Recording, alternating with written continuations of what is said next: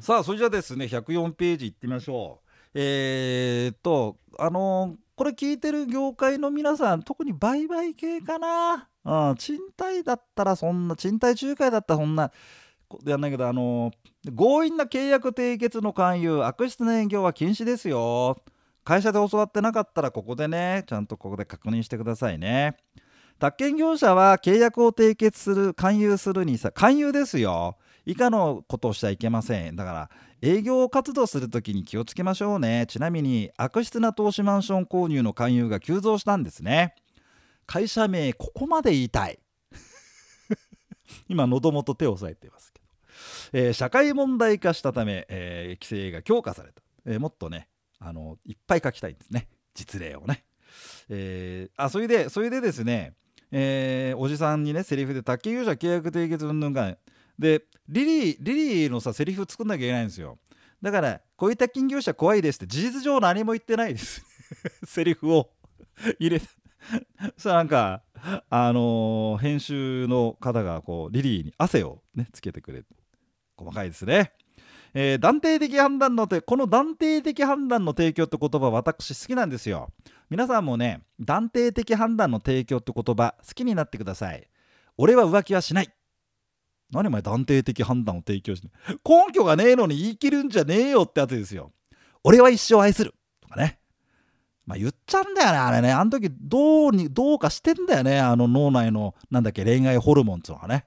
うん。ねえ。あそういう本をああいいやいいやまた後で。ちょっと別番組で。いっぱいしゃべる。俺もそっちの仕事やりたいんだよ今度な、うん。えー利益が生じることは確実だ。値上がりすることは確実だ。将来の環境や交通その他の利便。南側にはマンションが建たない。国道は開通する。駅ができるよ。ってことを。っていうことを。誤解させるべき。誤解させるべきっていうかもう誤解さだからだからもう騙すって話ですよね。断定的判断を提だだだ言い切っちゃうわけ。うん。ね。うん。浮気はしない。ね。危ねえよそれはな。ということです。これ断定的判断の提供だからね断定的判断の提供にならないようにするためにどうしたらいいか、まあ、特に恋愛で考えたんだけど自信がありますだっていいんじゃないか。うん。一生愛する自信が今あります。今あんだみたいな。自信かみたいなさ。ダメか？ダメだな、はあえーこれカットしてください。断定的判断の提供ですね、えーでは時間を与えずあこれはいいですね。これも出たよ。令和3年確か。あれあの10月だっけな、えー正当な理由なく契約を締結するかどうかを判断するため必要な時間を与えることこま明日になると分かりませんよとかさ。あ今ですよとかさ。うん。お客さんチャンスってのは来た時に掴むんだよとかね。それらしいこと言うんですよ。で向こうもさあのほらまあね不動産まあなんかだとえいって思い切らないとできないし誰かにこう後ろから押してもらいたいと背中を押してもらいたい、うん、で崖から落っこちるってケースもあります。不動産ながら。ああうん。かまあ言うでしょ。名乗らずこれも出たな。はい。令和3年10月に。契約締結の勧誘に先立って宅建業者の称号名称を勧誘行う者の氏名。えー契約を締結について勧誘する目的であることを告げずに勧誘を行う。だからそうね将来の年金不安を一発で解消する方法をこれからご案内してるんですがもしごもし将来不安でしたらどうですか？なんてね。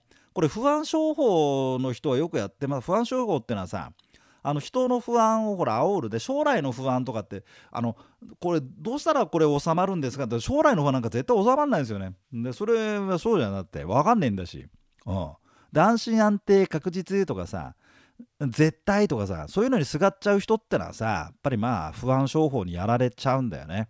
ま、俺なんかもどうでもいいやと。いいや死んじゃえばと思ってれば別にさどうってことないんですよ。将来に備えない、うん、それが一番いいんですよね。あこれ俺が言ってんじゃなくてですね。言ってんじゃなくて仏教の教えですよね。そう。物に執着。執着じゃなく執着。まあいいやちょっとそれまたまた後で。うん。面白いんですよね。でそれをこうあの使った商売不安商法っていうふうに僕は言ってますけどえ将来の不安を一発で解消します。ちょっとそれ今無料でやってるんですけどどうですか？お宅の会社。いやちょっと今会社は言えないんですよね。何の目的？いやそれもちょっと言えないんですけどただ素晴らしいセミナーですみたいなさ。もう引っかかんねえよそんなのもうな。うん名乗らずです。えーあとしつこい勧誘。やだ。やだっつってんのに付きまとうんですよね、えー宅建業者の相手方等が契約を締結しない旨の意思。もうやめてくださいって言うんだけどもう勧誘を引き続き受けることを希望希望しない旨もうもう二度と来ないでくださいとかね。いりませんとかね、うん、を表示したにもかかわらず勧誘を継続する。これはそれを推奨してますんでね不動産会社はね。おいお前断られてから勝負なんだよ。これ何帰ってきてんだこのタコとかね。ああ頑張りますなんちゃってさ行くわけですよ。うん。いいかお前。7回断られて8回目なんだ勝負とかね。7転び矢を切ってんだよなんてね。まあ取ってつけたようなこと言うわけですよ上司も。で上司はその上司から、まあ、つまり親分から「うらの野郎お前足りねえんだ売り上げがよ」ああなんて言われてるわけでしょ。で灰皿とか飛んできちゃうわけですよね。だから, うん、そのその上司も怖い殺されちゃうかもしれないです。社長おらってどうせなりますから。でそうなってくるとあのね俺したやつなんかね何やつだったかな？なんかねあのドアガチャンって開けてもらったら革靴のかかと突っ込む人だかな。あのつま先だとうわーって上からさなんかさ疲れると痛いでかかとだったらなんかあんまり痛くないらしいんですよね。だからピッチャーの牽制みたいです一塁牽制するみたいな感じで。そう。一塁ベース見る感じでかかと突っ込んで「ああ開けろよここよ」とかっていう風に言うらしいですよ。まあまあそれは全部あれになりました。問題になりましたけどね。あそういうのはねネットでいっぱい出てますんであと見といてください。えー、勧誘を継続すること、うん、ここれ会社が推奨していますからね、うん、ダメなんだだから、えー、と良い子の皆さんはね、えーこういうのやっちゃいけません。あと電話訪問攻撃ですね。迷惑を覚えさせる時間に電話しまたは訪問、うん、朝6時「おはようございます。マンションを買う気になったかな?」とかね。あそう。じゃあまた夜中電話するわ。とかね。やめてください、うん、電話訪問攻撃。しつこい勧誘。あの断定的判断の提供 麻雀で言うとなんかあれだよね。ダブ面単品3式ドラドラ、まあ、全然わかんないですね今麻雀やんないもんね。ああ。やんのかな最近。M リーグだかなんとかね。ちょっと流行ってるみたいですけどね。ああ。のまあそんなことで電話訪問。行あと深夜長時間。これはね逮捕か逮捕じゃないや。監禁だよね。深夜または長時間の勧誘その他の私生活または業務の変を害する方法のように困惑させること。もう一旦家あげちゃったらもう絶対帰んないですからハンコ押すまでね。うん。だってだまさっきも言ったけどその営業マンさ手ぶらで帰るとさもしかしたら本当に殺されちゃうかもしれないっていう そういう恐怖心があるんですよ。うん。また一日立たされちゃうとかね。うん。殴られるのかなとか言うとさやっぱじゃあ、うん、その子だってね。一生懸命やってんで一生懸命生きてまあその一生懸命の方向がどうかなっていうね。本当にこれありましたんでね。あのそれでねこれダメになったんですよ最近。はい、えー105ページでございます。さらにですね あそう。ここもだからさ宅建業者次のこと相手方に対ししてはならない。リリーのセリフ困っちゃって「まだあるんですか?」みたいな。で も事実上何も言ってなくてごめんなさい。返金拒否。相手方契約の申し込みの撤回をだから契約の申し込みでしょ？契約したんだったら手付けってんでまあまあそのもうそのぼったくり用もあるけどさねあのまあ法的に手付けってたんだけどこの申し込みの段階ですからね。預かり金とかね。契約してないのにだ約束もしてないのにそれをっていうのがあるんだよ。あとね解除されたらね何言われるか分かんないですよ会社から。だから相手方が手付けの手付けを放棄しますなんつった瞬間にさやべえってことになるわけですよね、うん、だから正当な理由なんか契約の解除を拒みまたは妨げる、うん、どういう方法で妨げるかね。それは皆さんいろいろ考えてからね。うん。ね。妨げるんですよ。そう。さらに47条の2番だって違白の禁止。契約を締結させるため解除などを妨げるためついに大声を出すと。違白してはならない。キャー先生違白だって。でね脅迫にならないんだけど、まあ、脅迫だとほら殺すぞとかさあ沈めんぞこらとかさああれになっちゃうと脅迫になっちゃうんだけどそこまでいかないんじゃないですかね。えー、なんで来ないんだよとか契約書に書いてろこれと声を荒げ面会を強要あと拘束する。相手を動揺させることだそうでございます、えー、そんなこと淡々と言わないでください。よかのバブル時代そして光と影かつての荒っぽいお兄さんたちの地上げ行為での振る舞いがもうこれであの可愛く描こうって一生懸命努力したんですね。おじさんのセリフをね、えー、どうぞ真意をお汲みください。そんなわけでございまして。でこれがさ今はたの面白おかしくやりましたけどまあ面白おかしいじゃないこのところ。でね出るのこれが。そう出るんですよ。なんでただでもね普通は間違えないかな。あ出るからさ。えー、ちょっとやりました。はいじゃあもうちょい行きましょう。でえっとねえっと時間まだあるな。じゃあ今度106ページ107ページでねまた話を変えまして、えー、媒介契約の話をしてみたいと思います、えー、媒介契約は選べる3タイプあります。一般媒介専任専属専任えーと、専任専属専任の話がやっぱり試験室で多いんですけど令和3年の10月はね一般媒介を丸々1問ボンと出してきましたね。結構ねあれミスショットしちゃったかもしれない。ちょっとねひねってたあのー、問題でねまあまあ俺は面白かったんだけど解いてる方は引っかかるかもしれないっていうのがあった。えー、仲介という方が分かりやすいですけど法律上は媒介というふうに言ってます。だからまあまあ結局さ、あのー、売り売りたい人と買いたい人ををマッチングサービス。貸したい人と借りたい人賃貸の媒介とかね、うん。まあ、その媒介とか仲介ってのはマッチングサービスですよ。もうちょっと言うとこれ出会い系なんですよね。簡単簡単に言っちゃったり出会い系、うん、今だから出会い系のこういったサービスを使わなくても勝手に出会えちゃうんでね。今後ねこの媒介で食ってる連中出会い系やってる連中今後どうなんのかなってちょっと思いますけどね。うん、なんで、えー、もし出会い系で働いてる不動産の出会い系やってる連中で聞いてる人がいたらちょっと今後どうするかなって、うん、あの一緒に考えようぜ。今度ここじゃここじゃなくて別の、うん、コンテンツでね、うん。えー、若い若いしをさちょっと新しい感覚になってもらいたいなと思っててね。まあ俺たちの時代もう俺もう俺たちの時代俺たちの世代も変えらんないから。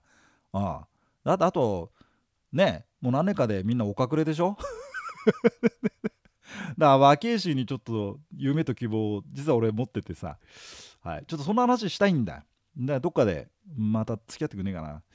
えー、ちょっとごめん。売買契約の種類です。えー、選べる3タイプだって売買契約はだその出会い系で、あの出会い系でその依頼者を拘束するんですよね。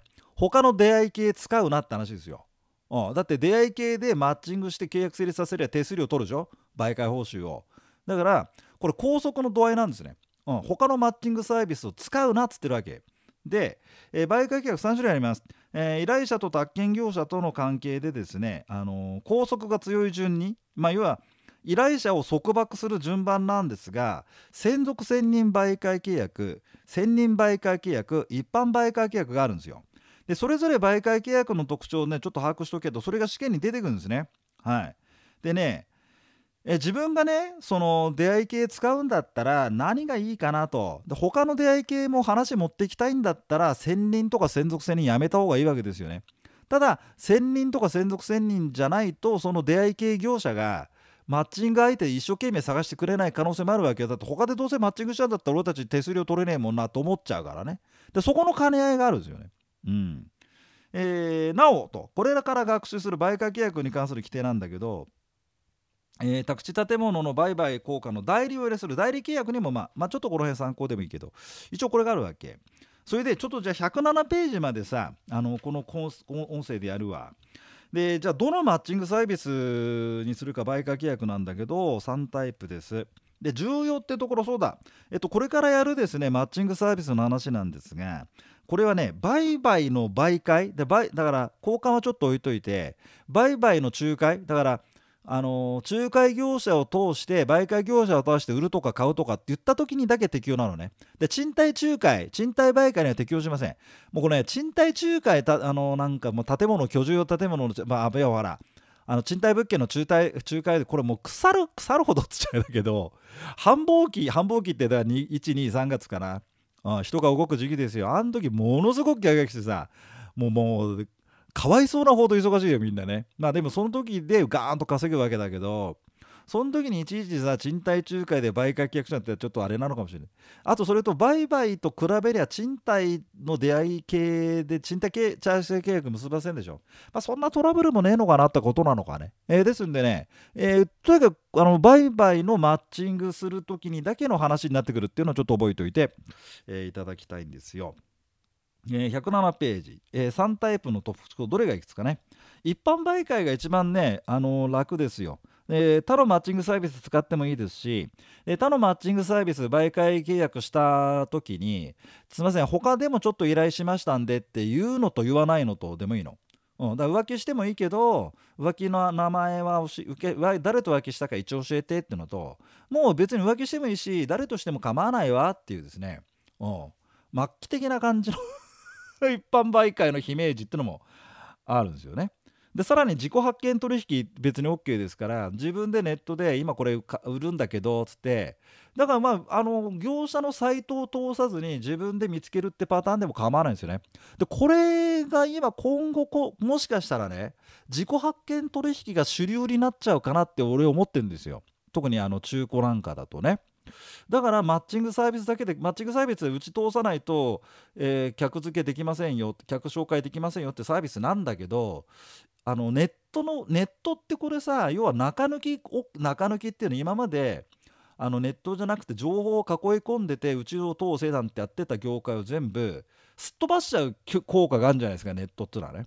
だ直接だってだって売りたい人と買いたい人が直接出ればいい。ああだから今あの、うちの娘なんかもやってるけどメルメルカリなんかそうだよねあれね。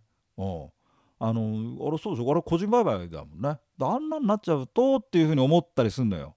ちょっとその辺を若い人といろいろ語り合い語り合いたいっていうかお前らどう思う？みたいな話を、えー、してみたいなと思っててもう君らに託したいんだよな次の。